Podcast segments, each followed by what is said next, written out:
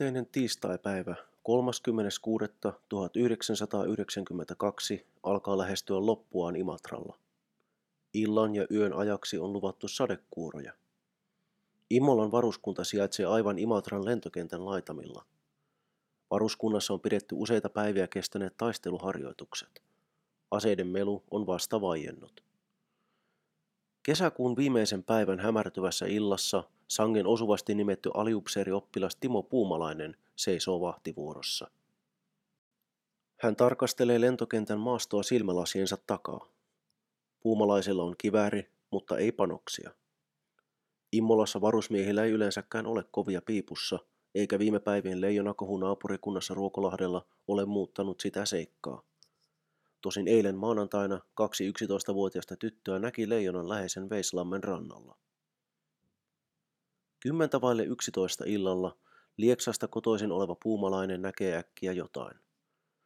Noin satankahdenkymmenen metrin päässä jokin eläin nousee mäkeä pitkin ylös.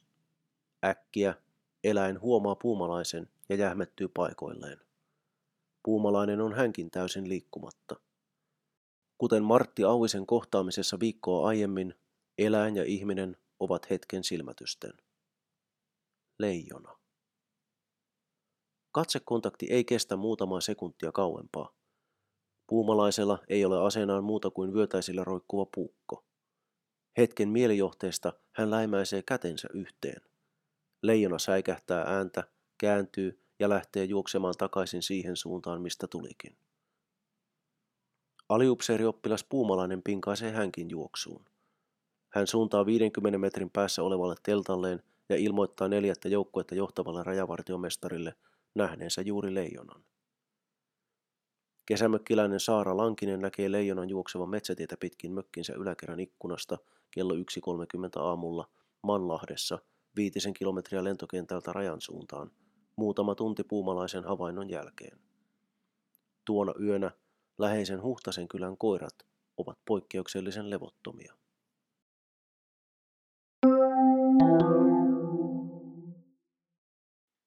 Luoti on kivuttomampi kuin pakkanen. Leijona pitäisi ensin syödä susipulliainen, sen jälkeen sen saa ampua. Ampukaa mieluummin Iiro Viinanen. Leijonasta saisi rahaa ulkomailla. Se on niin kaunis eläin. Leijona on ammuttava, ettei se kerki syvä yhtään ihmistä. Leijona on viaton, ei se ole tappanut vielä ketään. Muun muassa näin kommentoivat Ilta-Sanomien kuumalle linjalle tiistaina kolmaskymmenes kesäkuuta soittaneet ihmiset kolmen ministeriön Ruokolahden leijonalle langettamaa tappokäskyä. kolmetuhattakahdeksansataaneljäkymmentäyhdeksän soittajaa antaa äänensä kuulua. Valtaosa on leijonan säästämisen puolella. Hämmästyttävällä tavalla tuolloiset kommentit muistuttavat elävästi nykyistä nettikommenttikulttuuria. Aika ei riitä kertaamaan tässä jokaista herrat hirteen tokaisua ja ummehtunutta Afrikan pakolaisvitsiä, joka leijonakohun yhteyteen saatiin ympättyä. Myös Kristiinankaupungissa, jossa oli juuri tehty ensimmäiset havainnot kissapedosta, arveltiin leijonan tulleen somalien mukana. Ilta-Sanomien haastattelussa kyseltiin myös afrikkalaistaustaisilta pakolaisilta neuvoja leijonan suhteen. Todettakoon tässä nyt vain, että mitä enemmän asiat muuttuvat, sitä enemmän ne pysyvät samana. Ilta-Sanomien ja Iltalehden lisäksi myös Korkeasaaressa puhelin soi. Eläintarha on aiemmin kieltäytynyt majoittamasta nyttemmin Elvinimen saanutta Ruokolahden leijonaa. Johtaja Ilkka Koivisto suositteli leijonan ampumista jo heti perjantaina Martti Auvisen havainnon tultua julkisuuteen. Alkuviikon aikana leijonan puolesta huolestuneet kansalaiset ovat antaneet Korkeasaaren ja sen korkea-arvoisen johtajan kuulla kunniansa. Yllättävää kyllä, spontaani ruohonjuurikampanja tuottaa melkein välittömästi tulosta. Ministeriöt alkavat harkita, josko leijona sittenkin saataisiin kiinni elävänä. Myös Korkeasaari lieventää kantaansa. Jos leijona saadaan elävänä kiinni, se voidaan majoittaa tilapäisesti Korkeasaaren tiloissa, jossa se odottaisi siirtoa pysyvämpään asuinpaikkaan, mahdollisesti tanskalaisessa eläinpuistossa. Korkeasaari kiinnostuu nyt Ruokolahden leijonasta siinä määrin, että se päättää lähettää paikkakunnalle kolmen hengen edustuston. Kissapetoa lähtevät etsimään intendentti Jukka Salo, nukutuslääkäri Harry Jalanko ja tämän vaimo pieneläinlääkäri Kristiina Kontio-Jalanko. Leijonan tappoluvan vasta maanantaina saanut petotutkija Erik Nyholm ei ole näistä takinkääntötalkoista mielissään. Vaikka hänellä on kokemusta isojen eläinten pyydystämisestä elävänä, leijonan nukuttamista hän pitää vaarallisena. Nyholm myös kokee, että hänen ammattitaitonsa on asetettu kyseenalaiseksi asiattomalla tavalla. Periaatteessa se, pyydystetäänkö leijona elävänä vai kuolleena, on edelleen hänen harkintansa varassa. Joka tapauksessa Nyholm ilmoittaa nyt pysyttelemänsä kotonaan Kuusamossa, kunnes Ruokolahden leijona on paikallistettu metsästykseen erikoistuneiden rajavartijoiden toimesta. Keskiviikko, heinäkuun ensimmäinen päivä, valkenee Ruokolahden ja Imatran alueilla. Huhtasenkylässä koirien öinen haukunta on valvottanut ihmisiä. Moni lemmikki haki yöllä myös turvaa isäntäväen sängystä. Aamulla Taru Holopainen löytää Huhtasenkylän pururadalta oudot jäljet ja hakee isänsä katsomaan niitä. Jälkiä hetken tarkasteltuaan kaksikko päättää ilmoittaa asiasta viranomaisille. Kapteeni Antti Väisäsen ei tällä kertaa ole tarvinnut lähteä leijonan perässä kauas omilta nurkiltaan. Hänen vakituiselta työpaikaltaan varuskunta-alueella sijaitsevasta Imatran rajamuseosta ei ole kilometriäkään paikalle, jossa Timo Puumalainen kohtasi leijonan tiistai-iltana. Hän on aiemmin aamupäivällä kuullut myös Saara Lankisen öisestä havainnosta Mannlahdessa, viitisen kilometriä itäänpäin. Aliupseerioppilas Timo Puumalainen on toimittajajoukon ympäröimä. Hän vastailee näiden kysymyksiin jämäkästi ja asiallisesti, kuvaillen leijonaa, sen käyttäytymistä ja omaa käytöstään yhä uudelleen ja uudelleen. Jos edellisyön kohtaaminen on säikyttänyt nuorta upseerikokelasta, se ei näy hänen olemuksestaan millään lailla. Siitä huolimatta moni lehti kirjoittaa seuraavana päivänä varusmiehen öisistä kauhunhetkistä. Kun eräs toimittaja kysyi Puumalaiselta, mitä hän olisi tehnyt leijonan hyökätessä, nuori upseerin alku ei vastaa mitään, osoittaa vain puukkua vyötäisillään. Kesken kaiken Antti Väisäsen autopuhelin soi. Muutaman kilometrin päässä Huhtasenkylässä, melko tarkkaan varuskunnan ja Mannlahden välimaastossa, on löytynyt leijonan jälkiä. Väisänen lähtee tarkastamaan jälkiä, toimittajajoukko ja aliupseerioppilas Puumalainen perässään. Kissaeläimen tekemiltä ne vaikuttavat. Öinen sade on kastellut pururadan, mutta leijonan jäljet ovat pohjastaan kuivat. Leijonan on siis täytynyt jättää ne aamulla. Yksi tassun painallus on painonut saveen pururadan vieressä. Siinä ei näy kynnenjälkiä, mikä vahvistaa käsitystä, että nämä ovat leijonan jäljet. Jonkin matkan päässä pururadasta löytyvät jonkin pieneläimen raadellut jäännökset. Kohdattuaan Timo Puumalaisen iltamyöhällä leijona pakeni itään rajan suuntaan. Saara Lankinen näki sen kaksi ja puoli tuntia myöhemmin Mannlahdessa pikkutunneilla. Eläimen on täytynyt yön aikana palata takaisin varuskunnan suuntaan. Leijona on siis todennäköisesti edelleen jossain lähistöllä. Tuo keskiviikkopäivä on oleva yksi leijonakesän erikoisemmista. Karnevaalitunnelmaan sekoittuu myös tummempia sävyjä. Uusien havaintojen ja löydösten johdosta kapteeni Väisänen ohjeistaa ihmisiä olemaan päästämättä lapsiaan yksin ulos Immolan, Huhtasenkylän ja Niskapietilän alueilla. Pururadan jäljet löytänyt Taru Holopainen aikookin pitää nuoremmat sisarensa sisätiloissa loppupäivän. Pitkin päivää ihmiset soittelevat radio Etelä-Karjalaan. Monet ovat huolissaan itsensä ja etenkin lastensa turvallisuudesta. Monet vaativat leijonan tappamista. Päivän mittaan paikalliset käyvät myös joukolla katselemassa pururadalle ilmestyneitä leijonan jälkiä. Jälkiä löydetään yllättäen myös varuskunta-alueen läheisyydessä olevalta pururadalta.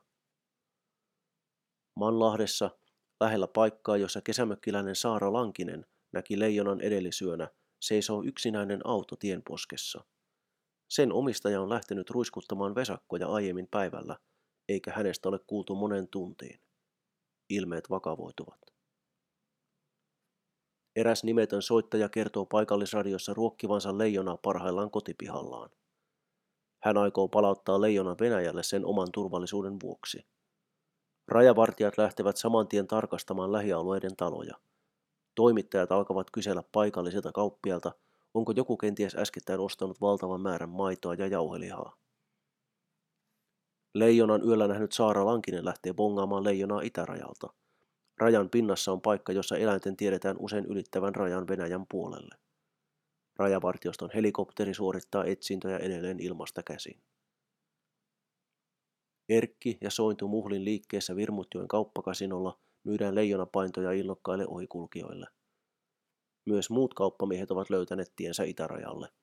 Leijona-aiheinen krääsä tekee kauppansa. Safariakin ollaan puuhaamassa, eikä tällä kertaa ole kyse pelkästään Antti Väisäsen ohimennen heittämästä huulesta. Asialla on nyt Norjassa toimiva Suomen matkailutoimisto.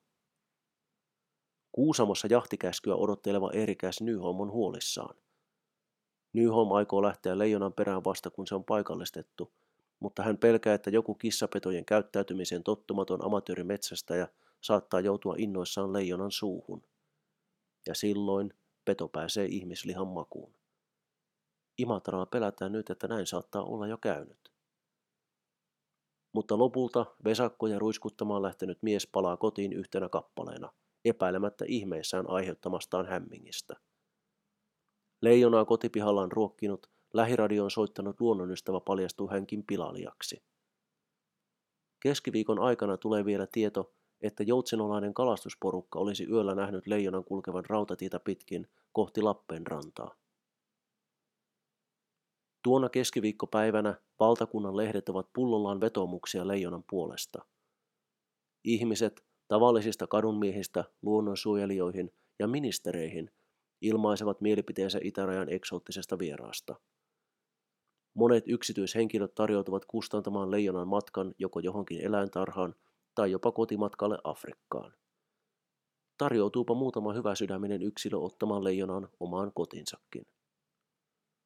On keskiviikko, ensimmäinen heinäkuuta, ja leijonahuuma on huipussaan.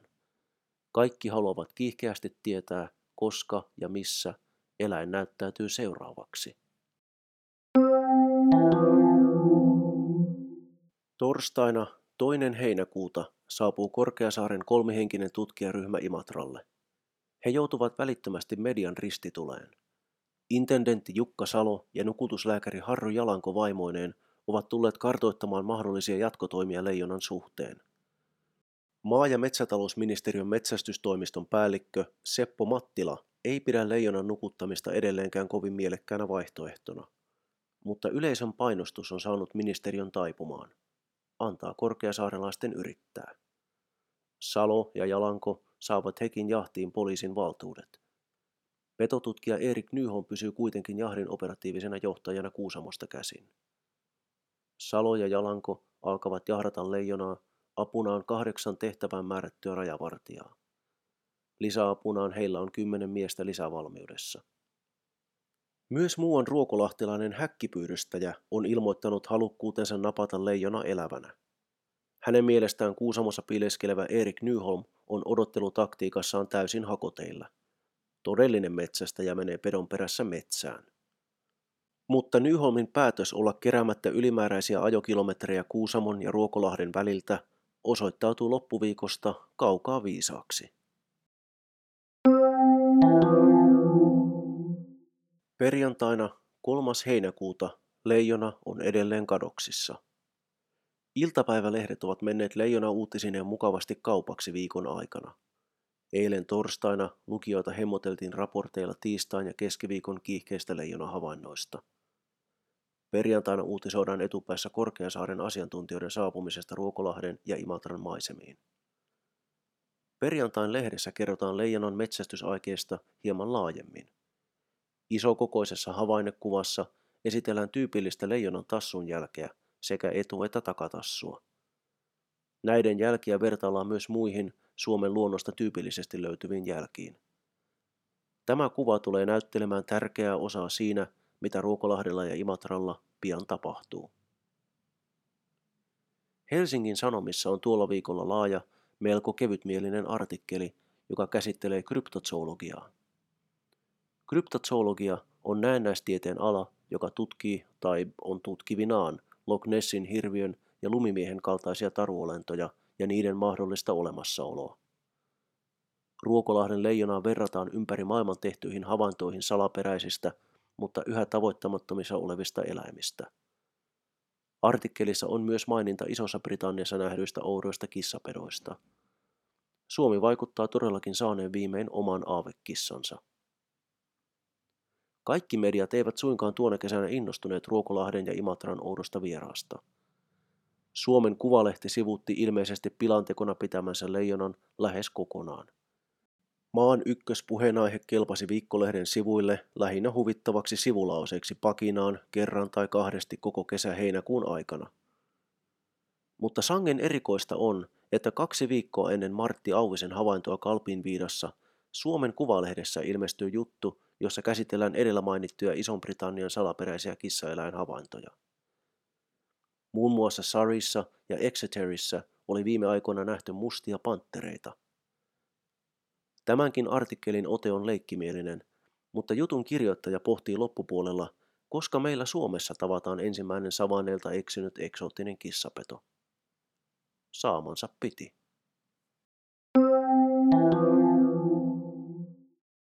Palataanpa tässä välissä hetkeksi maanantaihin, kesäkuun toiseksi viimeiseen päivään ja Kristiinan kaupunkiin, jossa kesän yhdeksänkymmentäkaksi leijona-ilmiö tekee lähes selittämättömän sivupolun. Kun maanviljelijä Harry Sandvik näkee leijonaksi tunnistamansa eläimen maanantai-aamuna kahdeskymmenesyhdeksäs kesäkuuta tiellä numero kahdeksan Kristiinankaupungin Metsälässä, hänellä ei ole aikomustakaan tehdä havainnosta ilmoitusta. Mutta kello kaksitoista maissa tuona samana päivänä Kristiinankaupungin poliisi saa tiedon havainnosta, koska, kuten Sandvik asian ilmaisee, vaimo soitti. Kristiinankaupungin leijonahavainto siis kirjataan ylös niihin aikoihin, kun Helsingissä ollaan päättämässä Ruokolahden kissapedon kohtalosta. yksitoistavuotiaat tytöt näkevät tuon eläimen Imatralla nelisen tuntia myöhemmin. Metsälän havainnon tultua julki eräs naishenkilö kertoo tehneensä edellisenä perjantaina havainnon suuresta eläimestä, joka säikäytti hänet Kristiinalaistalon takapihalla keskellä yötä rääkäisemällä kuin tuhat kissaa yhtä aikaa. Näkö- ja kuulohavaintojen johdosta Riista- ja kalatalouden tutkimuslaitoksen apulaistutkija Petri Tuomisto saapuu Kristiinan kaupunkiin. Tuomisto on Erik Nyholmin pitkäaikainen avustaja ja Nyholm luottaa hänen ammattitaitoonsa. Poliisi ei löytänyt jälkiä Harry Sandvikin havaintopaikalta Metsälästä, joten Tuomisto aloittaa tutkimuksensa Kristiinasta. Ja Kristiinalaistalon takapihan maastosta löytyykin heti kaksi pilkku kahdeksan metriä pitkä eläimen makujälki ja kissapedon tassun jälki. Faksi laulaa ja Kuusamossa Erik Nyholm toteaa saman, minkä Petri Tuomisto Kristiinan kaupungissa. Suomessa on irrallaan kaksi suurta kissapetoa. Mikä Kristiinan kaupungin peto sitten on? Kristiinalaisnaisen äänihavainnon perusteella Petri Tuomisto päätyy siihen johtopäätökseen, että eläin on leijonan sijaan puuma. Puuman karjaisu muistuttaa hyvin paljon suuren kissan rääkäisyä, kun taas leijonan karjunta ja murahtelu on matalampaa. Puuma näyttää ulkomuodoltaan hyvin paljon naarasleijonalta. Etäältä ja lyhyen aikaa katsottuna vain asiantuntija erottaa kissat toisistaan. Harry Sandvikin kertomus tien ylittäneestä leijonasta on siis täysin ymmärrettävä. Petri Tuomisto päättää heinäkuun toisena päivänä sittenkin vierailla Metsälässä Sandvikin havaintopaikalla. Maastosta hän löytää toisen makujäljen, joka muistuttaa kovasti Kristiinasta löydettyä jälkeä sekä lisää tassun jälkiä. Kristiinan kaupungin havainnot synnyttävät paikkakunnalle pienimuotoisen petokuumeen, mutta se ei nouse koskaan samalle tasolle kuin Ruokolahden vastaava innostus. Kristiinan kesämarkkinoilla myydään leijonapaitoja ja leijonan tassun muotoisia munkkeja, mutta karnevaalitunnelma jää puolitiehen.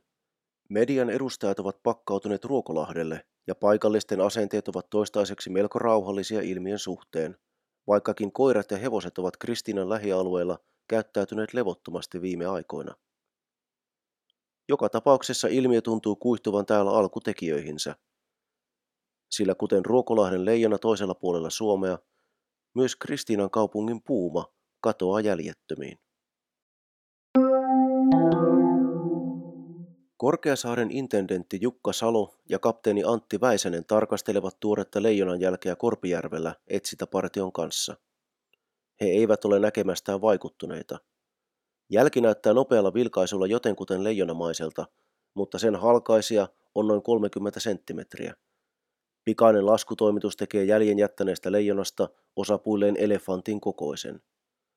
Väärennös on tökerö, ja se on todennäköisesti paineltu maahan lusikalla. Salon syyttävä sormi osoittaa Ilta-Sanomien heinäkuun kolmannen päivän numeroa, jossa oli kaiken kansan nähtävänä erittäin hyvä mallikuva leijonan tassun jäljestä. Viime päivien etsinöissä ei ole löydetty jälkeäkään leijonasta. Sen sijaan rajavartioston etsintäpartio on todennut Ruokolahden maastossa liikkuvan ainakin kolmen karhun, joiden jälkiä on etsinnän aikana päästy ihastelemaan. Pian Salo ja Väisänen saavat kuulla toisaalta maastosta löydetyn hirvenraadon. Paikan päällä näky on kauhistuttava. Eläin vaikuttaa tullen raadelluksi lähes tunnistamattomaan kuntoon. Luita, lihanpaloja ja karvoja on kaikkialla. Niitä roikkuu jopa puiden oksilla. Tutkijat alkavat koota jäänteistä kammottavaa palapeliä. Kun ruhon palat ovat kaikki jotenkuten kasassa, paljastuu, että tällä hirvellä on kahdeksan sorkkaa ja kaksi poronkalloa pääntilalla. Pian tutkijat löytävät lähistöltä myös muovipussin, jossa onnettomien petterien jäänteet lienee tuotu maastoon. Antti Väisänen on raivoissaan. Asialla on paikallinen pilantekijä, jolla on ollut kana kynittävänä viranomaisten kanssa aiemminkin. Korkeasaaren intendentti Jukka Salon retki leijonan maahan on ollut tulokseton. Hän ja herrasväki Jalanko päättävät palata takaisin Helsinkiin. Heillä on parempaakin tekemistä kuin rämpiä maastossa olemattoman eläimen perässä. Keskiviikon vastaisen yön jälkeen leijonasta ei ole uusia havaintoja. Erik Nyholm arvelee Ruokolahden leijonan poistuneen Venäjän puolelle. Antti Väisänen on samaa mieltä. Leijonan kadottua myös median edustajat alkavat viikonvaihteessa tehdä lähtöä Ruokolahdelta. Helsingissä on ensi viikolla alkamassa kansainvälinen etykokous, johon ovat kymmenien muiden valtionpäämiesten ohella osallistumassa myös Yhdysvaltain ja Venäjän presidentit. Huippukokous tulee viemään median mielenkiinnon käytännössä kokonaan. Ilta-Sanomien toimittaja määritteli Ruokolahden leijonan myöhemmin yhden viikon huumaksi. Ja hämmästyttävän nopeasti uutisoinnissa todella edetään tiistain ja keskiviikon kiihkeästä sirkuksesta viikonlopun lähes täydelliseen leijonapimentoon. Ilmiön laannuttua postmortemia saapuvat tekemään sosiologit, filosofit, humoristit ja kaiken maailman joka paikan höylät. Sosiologi Matti Virtanen katsoo Ilta-Sanomissa leijonan edustavan kärsivää kansaa. Aivan väärässä hän ei liene siinä, että lamasta, E U:sta ja työttömyydestä tuskastuneet kansalaiset kaipaavat leijonan kaltaisia ilmiöitä, joiden kautta purkaa patoutumiaan ja ennen kaikkea herravihaa, joka tässä yhteydessä on osoitettu ilkeitä valtiovallan leijonatappajia vastaan. Mutta saatesanat ovat ennenaikaisia.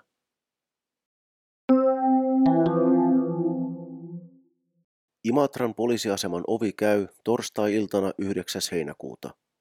Sisään marssivat ruotsalainen turisti Anita Lobel ja hänen Anita vaimonsa. He kertovat juuri saaneensa kuvattua Ruokolahden leijonan videolle. Kasetti laitetaan nauhuriin ja asemalla aletaan miehissä katsomaan, minkälaisen elävän ruotsalaiset ovat saaneet taltioitua. Ensiksi näkyy ladon seinää, sitten horsmopeltoa. Hyttyset inisevät ääniraidalla. Sitten kuva tarkentuu eläimeen pellon laidalla. Kuvaajan ja eläimen välimatka on noin kaksisataa metriä. Kuva on suttuinen ja epäselvä, mutta jonkinlaiseksi kissapedoksi poliisit ovat kohteen tunnistavinaan. Edessä on käänteentekevä hetki Ruokolahden Imatran leijonajahdissa. Imatralainen videolaitteiden kauppias herätetään keskellä yötä. Poliisit teettävät hänellä kopion ruotsalaisten leijonavideosta pikkutunneilla. Rajavartiosta käynnistää välittömästi etsinnät kuvauspaikan lähistöllä. Erik Nyholmkin herätetään yöunilta.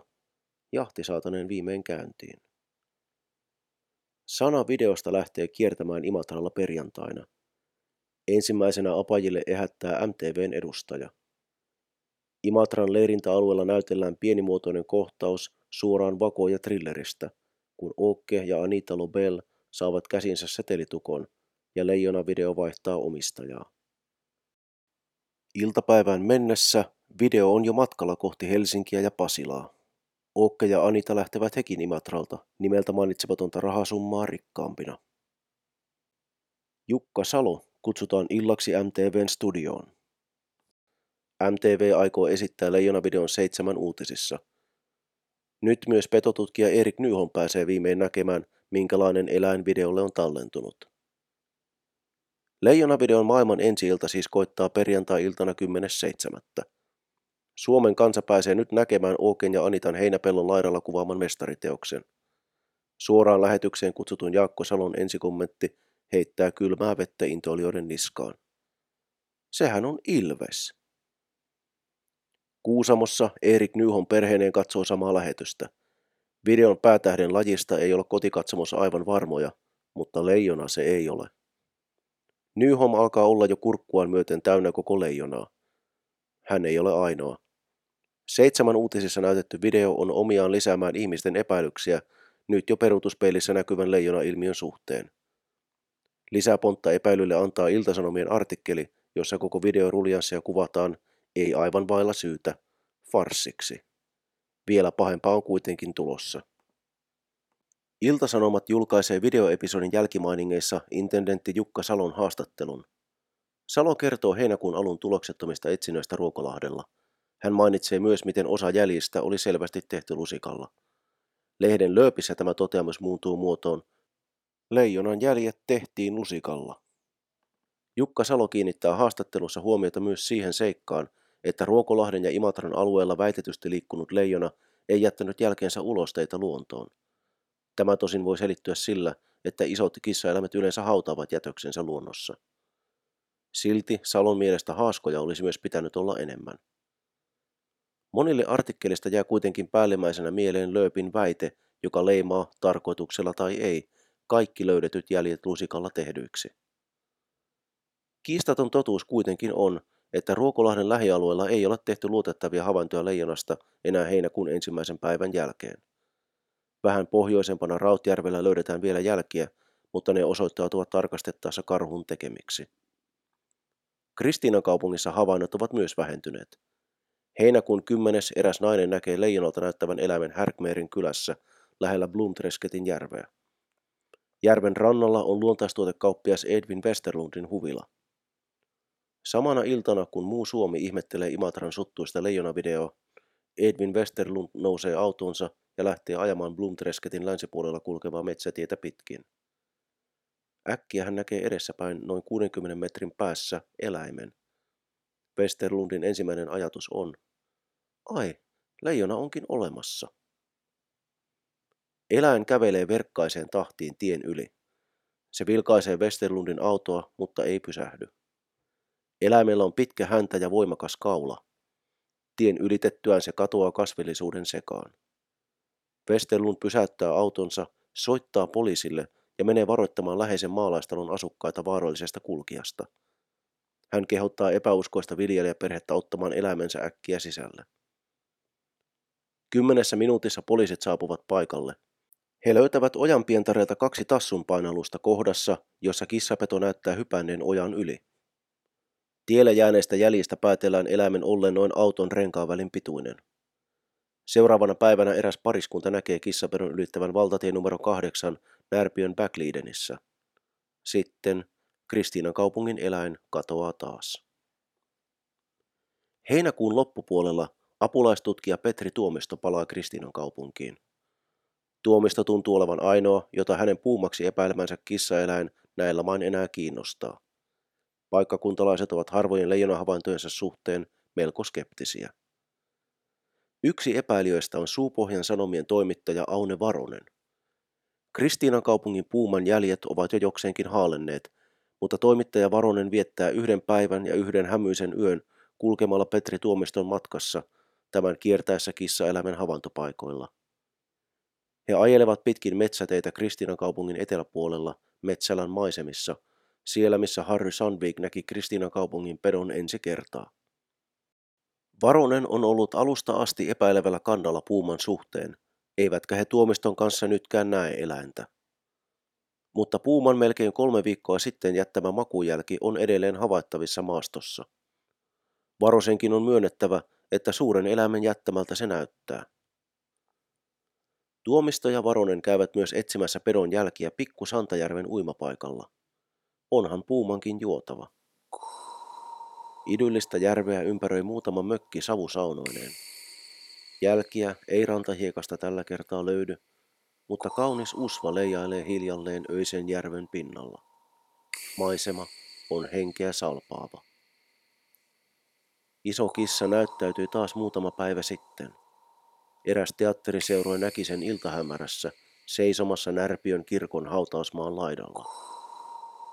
Kun keskiaikaisen kirkon kalmiston vierusta myöhemmin tarkistetaan, huomataan, että mikä tahansa tuon illan outo kulkija olikin, se ei jättänyt hautausmaan maastoon jälkeäkään. Aune Varonen kirjoittaa myöhemmin paikallislehteen jutun yöstään leijonan jäljellä. Varosen skeptisyys hälvenee jossain määrin, vaikka hän ei leijonaa näekään. Silti Aune Varonen yllättyy, kun liettualainen tuttava pariskunta kysyy myöhemmin, mikä ihmeen kissaeläin Suomessa liikkuu. He olivat nähneet yhden tällaisen eläimen hieman aiemmin, puuhun kiivenneenä. Olisi helppo vetää se johtopäätös, että Ruokolahden ja Imatran leijonahavainnot loppuivat, koska median kiinnostus niitä kohtaan laimeni ensimmäisen viikon huuman jälkeen, että ilmiö oli pelkkä julkisuuden nostattama kohu, joka ruokki itseään niin kauan, kun kiinnostusta riitti. Mutta tosiasiat eivät tue tätä väitettä, sillä elokuussa leijona palasi takaisin Ruokolahdelle. Ruokolahden leijonaksi nimetystä eläimestä tehtiin itse asiassa enemmän havaintoja Imatran puolella rajaa, ja iso osa näistä havainnoista tehtiin vasta elokuussa. Kaikista havainnoista ei edes tiedotettu, mutta rajavartioston ja poliisin tietoon ne tulivat. Elokuussa tuhatyhdeksänsataayhdeksänkymmentäkaksi leijona nähtiin pelkästään yhden yön aikana viisi kertaa. Erik Nyholm arveli myöhemmin, että leijona poistui takaisin Venäjän puolelle rajaa heinäkuun alussa. Siitä on olemassa vahvistamattomia havaintoja Karjalan kannakselta heinäkuun ajalta. Erään tarinan mukaan leijona olisi jopa ruokittu Miinalan sovhoisissa heinäkuun lopulla. Mutta elokuussa kissapeto siis vaikutti palanneen Ruokolahden Imatran alueelle. Se nähtiin tuolloin useaan otteeseen. Näistä elokuun havainnoista on julkisuuteen tihkunut vain vähän tietoja. Ilmeisesti rajavartiostolla ja Ruokolahden Imatran poliisilla ei ollut mitään kiinnostusta tuoda heinäkuun sirkusta takaisin, haittaamaan tutkimuksia ja aiheuttamaan häiriötä paikkakunnalla. Yhdestä havainnosta tiedetään kuitenkin hieman enemmän. Elokuun lopulla kaksi rajajääkäriä kävelee Suomen ja Venäjän välistä rajapolkua pitkin. Miehet ovat aseistautuneita. Äkkiä toinen jääkäreistä näkee jotain edessäpäin. Se on eläin. Leijona. Miehet tarttuvat aseisiinsa. Leijona pysähtyy, kääntyy ja astelee metsään. Jääkärit ehtivät hädintuskin tähdätä, kun leijona ylittää rajan muutamalla loikalla ja katoaa metsään Venäjän puolella. Havainto salataan kahdeksankymmentä vuodeksi. Antti Väisäsen mukaan tämä havainto on viimeinen Ruokolahden ja Imatran alueella. Syyskuun alussa saadaan vielä muutama hajanainen havainto leijonasta pohjoisempaa Rautjärven alueelta, mutta ne jäävät vähäisiksi. Viimeinen varten otettava havainto on edellä mainittu Valantehdeiden rajajääkärien kohtaaminen elokuun lopussa. Myöhemmin on arveltu, että tuolloin leijona viimeistään siirtyi rajan taakse Venäjälle. Mutta mitä sitten tapahtui Kristiinankaupungin Puumalle? Elokuun yhdeksäs päivä Härkmeeren Suulaksissa kuullaan kello kaksikymmentäkolmen aikaan illalla jonkin eläimen tuskanhuutoja pimeydessä. Kirkuva ääni nostaa ulkona iltasavuilla istuvan Gunnar Flenmarkin niskavillat pystyyn. Myös Flenmarkin vaimo kuulee hyytävät äänet. Hetken päästä myös läheisen kosteikon villisorsat puhkeavat elämöimään. Eläintensä puolesta pelästynyt maatalon isäntä Flenmark istuu koko yön haulikon kanssa vahdissa. Seuraavana aamuna löytyy tien päältä kuollut mäyränpoikanen, mutta sen arvellaan jääneen auton alle. Viimeinen uskottava näköhavainto Kristiinan seudulla saadaan elokuun puolivälissä. kahdeksastoista elokuuta Bernice ja Bertel Haglund näkevät noin kello kaksikymmentäkolme tienoilla Närpiön Finbyyssä jonkin eläimen istuvan tien vierustalla ja tähyilevän kaurapellon suuntaan. Se on väriltään kellertävän ruskea, säkäkorkeus on noin seitsemänkymmentä senttimetriä. Kun auton valokiila osuu eläimeen, se säikähtää, kääntyy ja loikkaa viistosti tien yli metsään. Haglundit ovat varmoja, että eläin on puuma.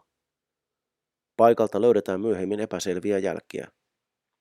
Havaintopaikka on vain kilometrin päässä Flenmarkien talosta, jonka lähistöllä isäntäväki kuuli outoa kirkunaa elokuun yhdeksännen päivän yönä.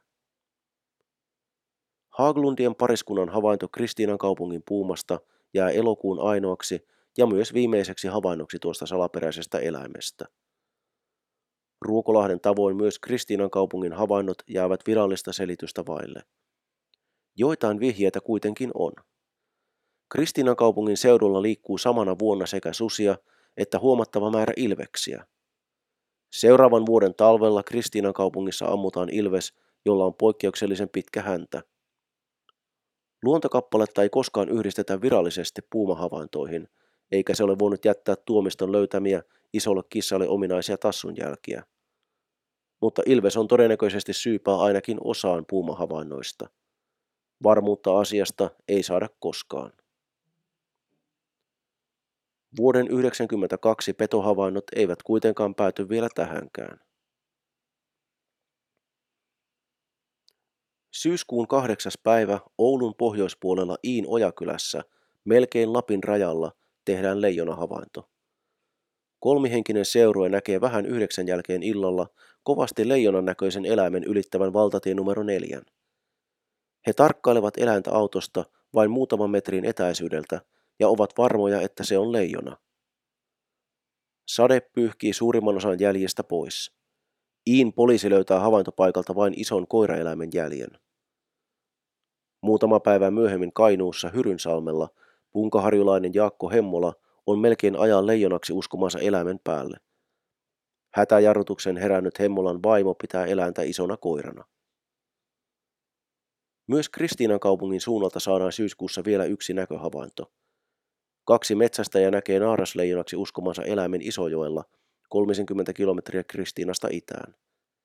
Paikalta lähetettyjen näytteiden valossa Erik Nyholm ei kuitenkaan usko eläimen olleen leijonan. Kuukautta myöhemmin, lokakuun lopulla, Kristiinaan sataa jo ensilumi. Aikainen talventulo päättää kuuman leijonakesän lopullisesti. Paljon on muuttunut sitten kesään yhdeksänkymmentäkaksi. Suomi on liittynyt Euroopan unioniin, voittanut jääkiekon äm äm-kultaa kahdesti ja euroviisut kerran, saanut naispresidentin ja Nobelin rauhanpalkinnon. Pienen maaseutukunnan nimi tuo edelleen mieleen melkein neljännes vuosisata sitten otsikoihin nousseen kissapedon. Leijonasta tuli moneksi vuodeksi Ruokolahden symboli, käsite, josta paikkakunta tunnistettiin heti. Mutta ajat muuttuvat ja vanhat muoti-ilmiöt saavat tehdä tilaa uusille. Ruokolahti ei enää markkinoi itseään leijonalla. Vuonna kaksituhattakaksitoista, kaksikymmentä vuotta leijonakesän jälkeen, lanseerattiin Ruokolahdelle uusi, melko mielikuvitukseton maaseutusaaristo-slogan. Leijona sai väistyä. Mutta itse paikkakunnalla sitä ei ole missään nimessä unohdettu. Erkki ja Sointu Muhlin kesällä yhdeksänkymmentäkaksi perustama Virmutjoen kauppakasin Ruokolahdella on edelleen pystyssä ja markkinoi itseään leijonateemalla. Vaikka Ruokolahden kunta onkin haudannut leijonan kaikessa hiljaisuudessa, leijona on yhä läsnä, ja nuoremmatkin sukupolvet tuntevat tapauksen ainakin nimeltä. Kristiinankaupungin leijonahuumasta ei sen sijaan näy enää merkkiäkään. Puuma, leijona, iso ilves tai mikäli vieras olikaan, se unohdettiin varsin pian. Tämä siitä huolimatta, että myös Kristiinankaupungin havainto julistettiin valtiovallan taholta todeksi. Kristiinankaupungin puumaa Petri Tuomiston kanssa jahdannut kristiinalaisen Suupohjan Sanomat-lehden toimittaja Aune Varonen oli pitkään freelancer, joka teki juttuja muun muassa Ylelle ja Suomen Kuvalehteen. Hän toimii nykyään Lännen median Suupohjan aluetoimituksessa ja on myös arvostettu radiodokumentaristi. Kapteeni Antti Väisänen eläköityy rajavartiostosta ja toimii nykyään matkailuyrittäjänä. Monille paikallisille hän on edelleen leijonakapteeni. Hän kantaa titteliä ylpeydellä ja muistelee leijonakesää edelleen lämmöllä. Väisänen on yhä tänäkin päivänä vakuuttunut, että elvileijona oli olemassa. Erik S. Nyholm jäi eläkkeelle suurpetotutkijan virasta vuonna tuhatyhdeksänsataayhdeksänkymmentäkuusi. Nyholm ei ole kuitenkaan jäänyt toimettomaksi. Hän on kirjoittanut useita eräkirjoja ja ottanut aktiivisesti osaa suurpedoista käytävään keskusteluun.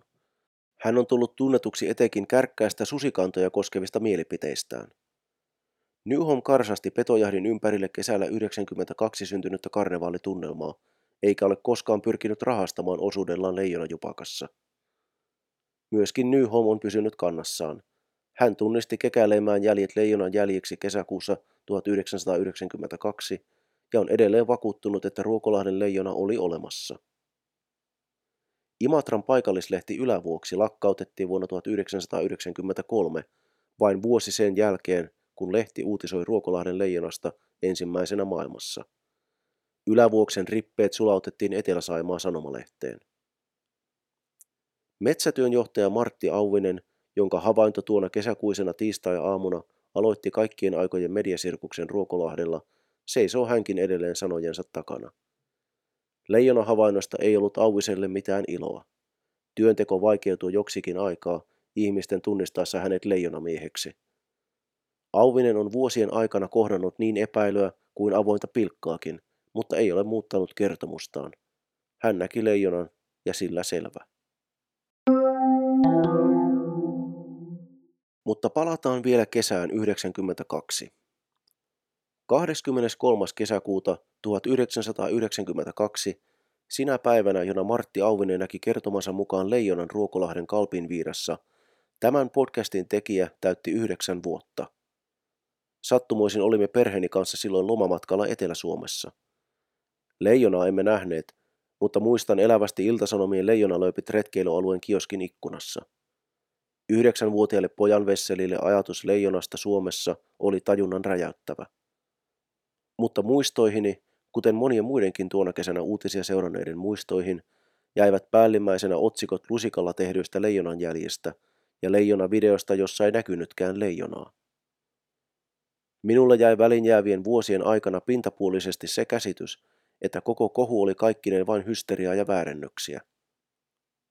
Oudot eläinuutiset ja viikon pari kestävät somekohut vertautuvat nykyään melkein itsestään Ruokolahden leijonaan, jota suuren yleisön mielissä ei tietenkään ollut olemassa.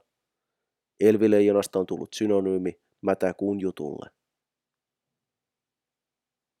Kiinnostus tapaukseen heräsi uudestaan vasta paljon myöhäisemmällä iällä, kun leijonapaitojen, pehmolelujen, laulunpätkien ja yleisen karnevaalihumun takaa paljastui toisenlainen tarina.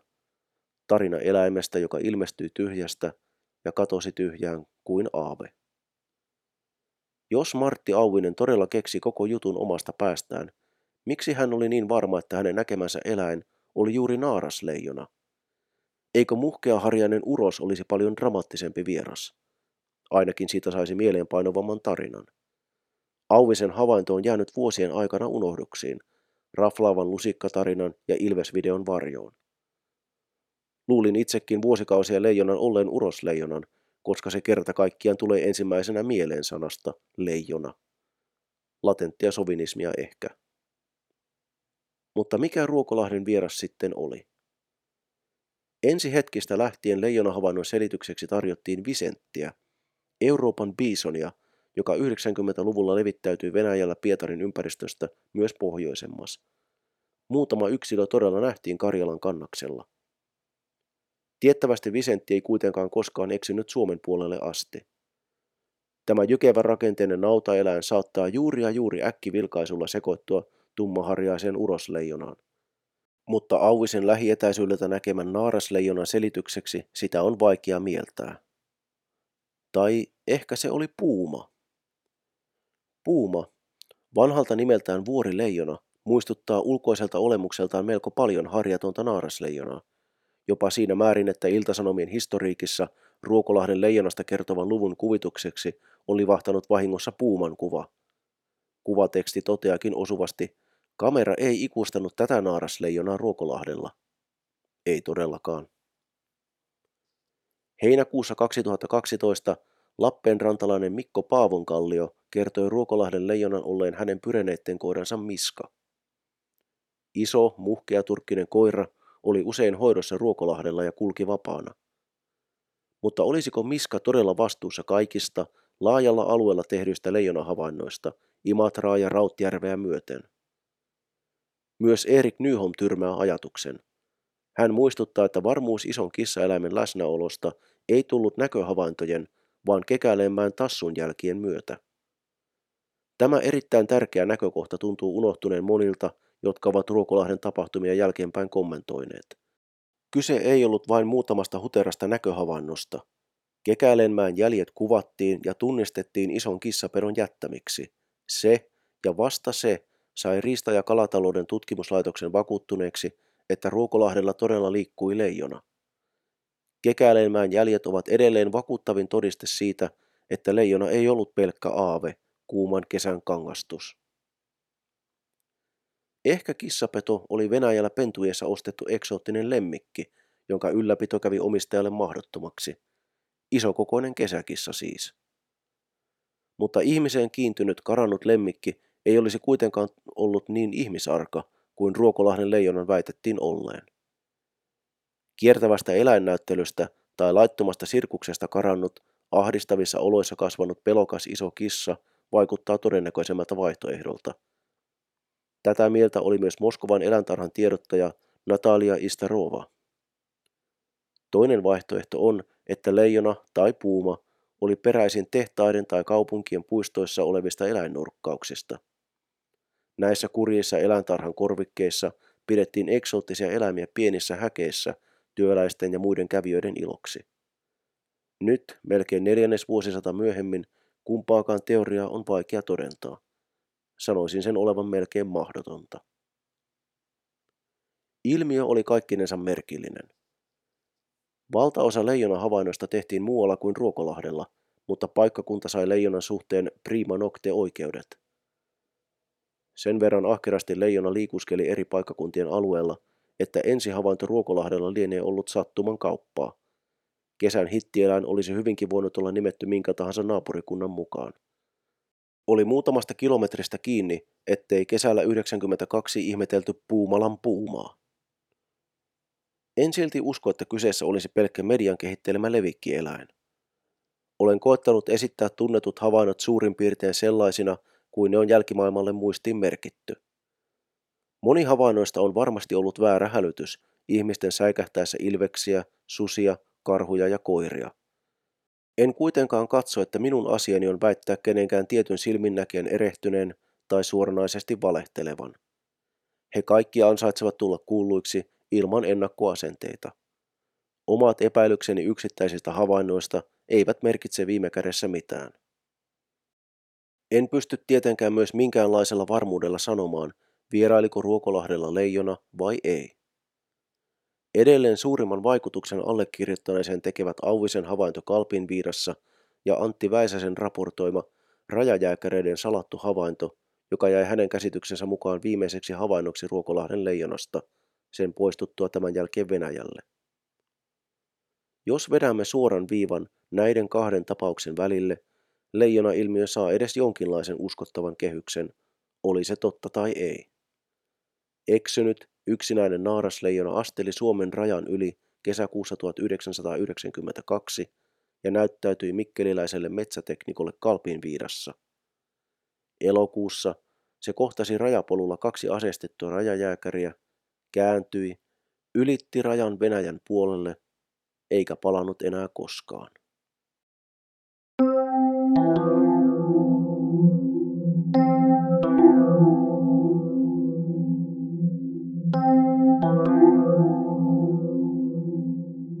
Tämä on ollut Mätäkuu podcast Ruokolahden leijona osa kolme Aave. Tämä jakso päättää leijona-ilmiötä koskevan kokonaisuuden. Seurassanne on ollut Markku Ylipalo.